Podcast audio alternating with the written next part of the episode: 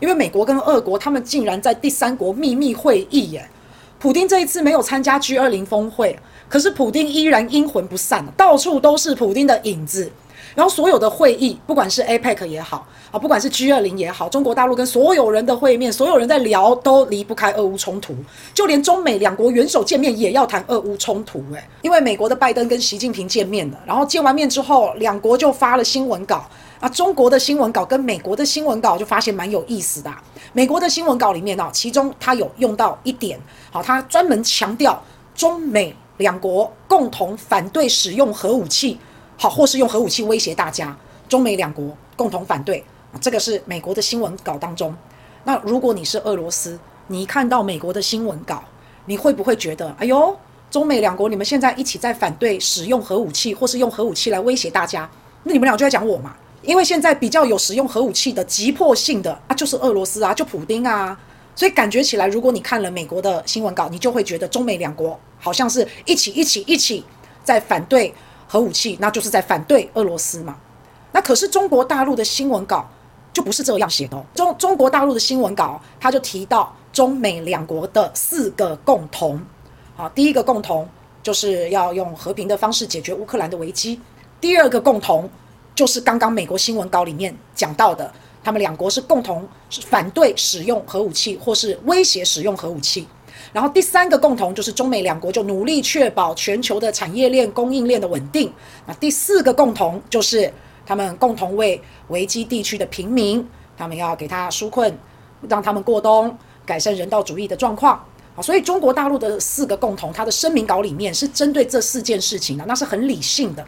那其中这四个共同里面有一点是共同反对使用核武器，或是要威胁使用核武器。那这一点呢，就独独的刚刚好，单单的被美国抓出来，然后放在他们的新闻稿里面，搞得好像中美两国一起一起一起反对普丁，反对俄罗斯向普丁施压的感觉。所以这就就就让人家会会有误会嘛哈，所以有时候我们看资讯真的要全面看啊。那还有啊，这个拉夫罗夫一下飞机就被抓到医院去了，后来证明也是子虚乌有，乌龙一场。所以西方媒体真的对俄罗斯有很深的刻板印象，然后也很大的偏见，然后也很不友善。那俄乌冲突反正走到了现在，影响全世界非常的重大，不只是战争，还有经济，还有政治，还有外交，甚至影响到 G20，还有 APEC 这种很重大的会议，这种重大的全球多边的外交，对吧？那现在的俄乌战场上，大家都知道啊，俄罗斯已经从赫尔松撤退到左岸的地区，那对俄罗斯来说，真的是脸上无光，非常的丢脸呐。那有好几种说法，有的人说俄罗斯大溃败，或是即将战败啊。那因为俄罗斯的武器、军备实力各方面都不行，那所以大撤退就等于是大溃败啊。那尤其俄罗斯一开始，你看他们打得很顺的时候，一路从哈尔科夫、北顿内茨克、卢甘斯克，好，后来都吃了败仗，然后现在又赫尔松又大败，这个真的是俄乌战争以来的奇耻大辱啊！因为赫尔松这是一个乌克兰的。算是很主要的类似首府级的城市，本来被俄罗斯拿下了，要好好的守住，结果现在又吐回去了，那就很丢脸嘛。那所以第一派是说俄罗斯大败，即将输了。那第二派呢，说俄罗斯其实这一次的撤退，这一次从赫尔松撤军，其实是在为了冬天做准备。好，现在这个叫做战略收缩、战略转移，因为现在俄罗斯的军力吃紧，所以赫尔松这边有一条很大的第聂伯河。啊，这个桥梁也被炸了，然后补给就不足啊，那运输也困难啊，兵力也不足。那既然这样，这么难守的地方，干脆我们先把它吐出去，然后我们退到左岸去，好好的准备冬天的时候来干一场大的。所以有人说，这可能是为未来的大战在做准备。好，那就不晓得了。那再来呢？因为第聂伯河旁边，它旁边有一条克里米亚运河。那这条克里米亚运河非常的重要，这个是克里米亚地区两百万的克里米亚人他们所需要的淡水的来源。那所以呢，撤军呢之后也可以好好保护住克里米亚。那所以不晓得俄罗斯这一次的回防撤军，你要说战略收缩也好，你要说它大溃败也好，反正现在。看不出来，那也不晓得普丁到底冬天会不会进攻，他是否现在在为进攻做准备？那另外还有第三种说法，就是我们刚刚讲的啊，有没有可能是因为俄罗斯跟美国两边已经偷偷见面了，两边已经在密谈了？有没有可能偷偷见完面之后，然后俄罗斯就撤军？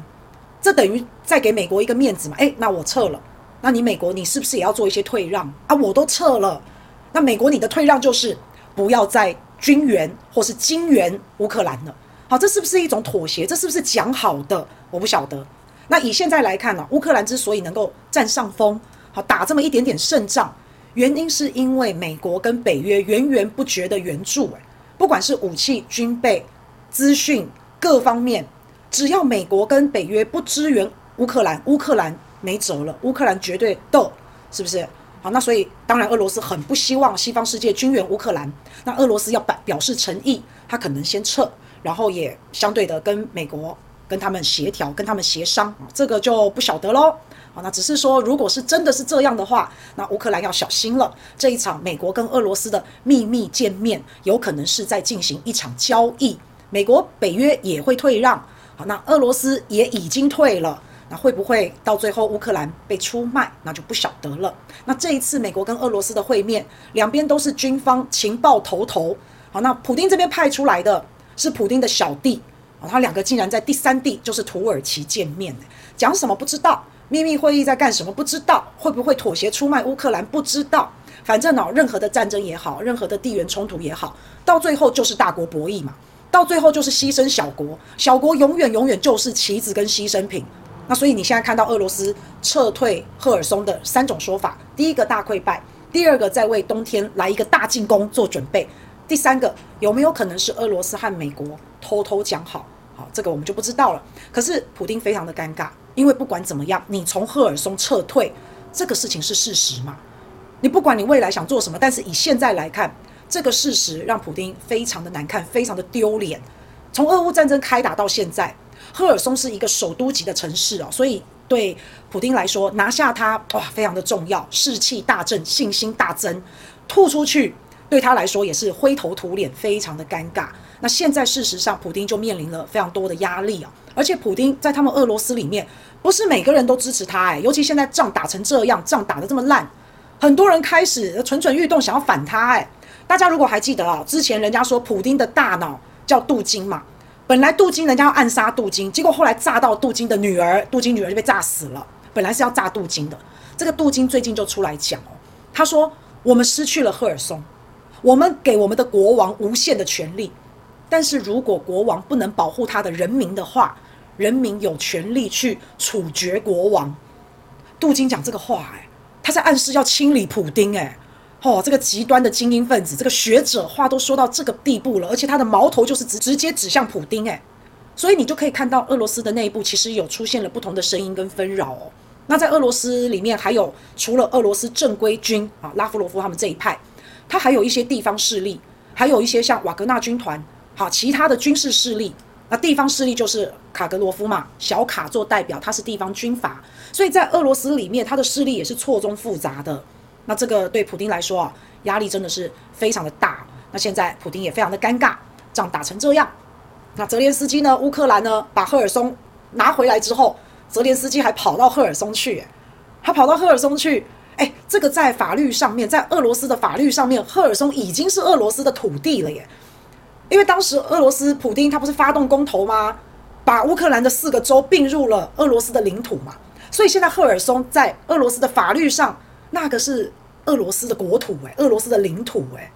好，结果现在现在那个泽连斯基跑去俄罗斯的领土了，普丁也拿他没辙嘛，是吧？那你现在再回头再看。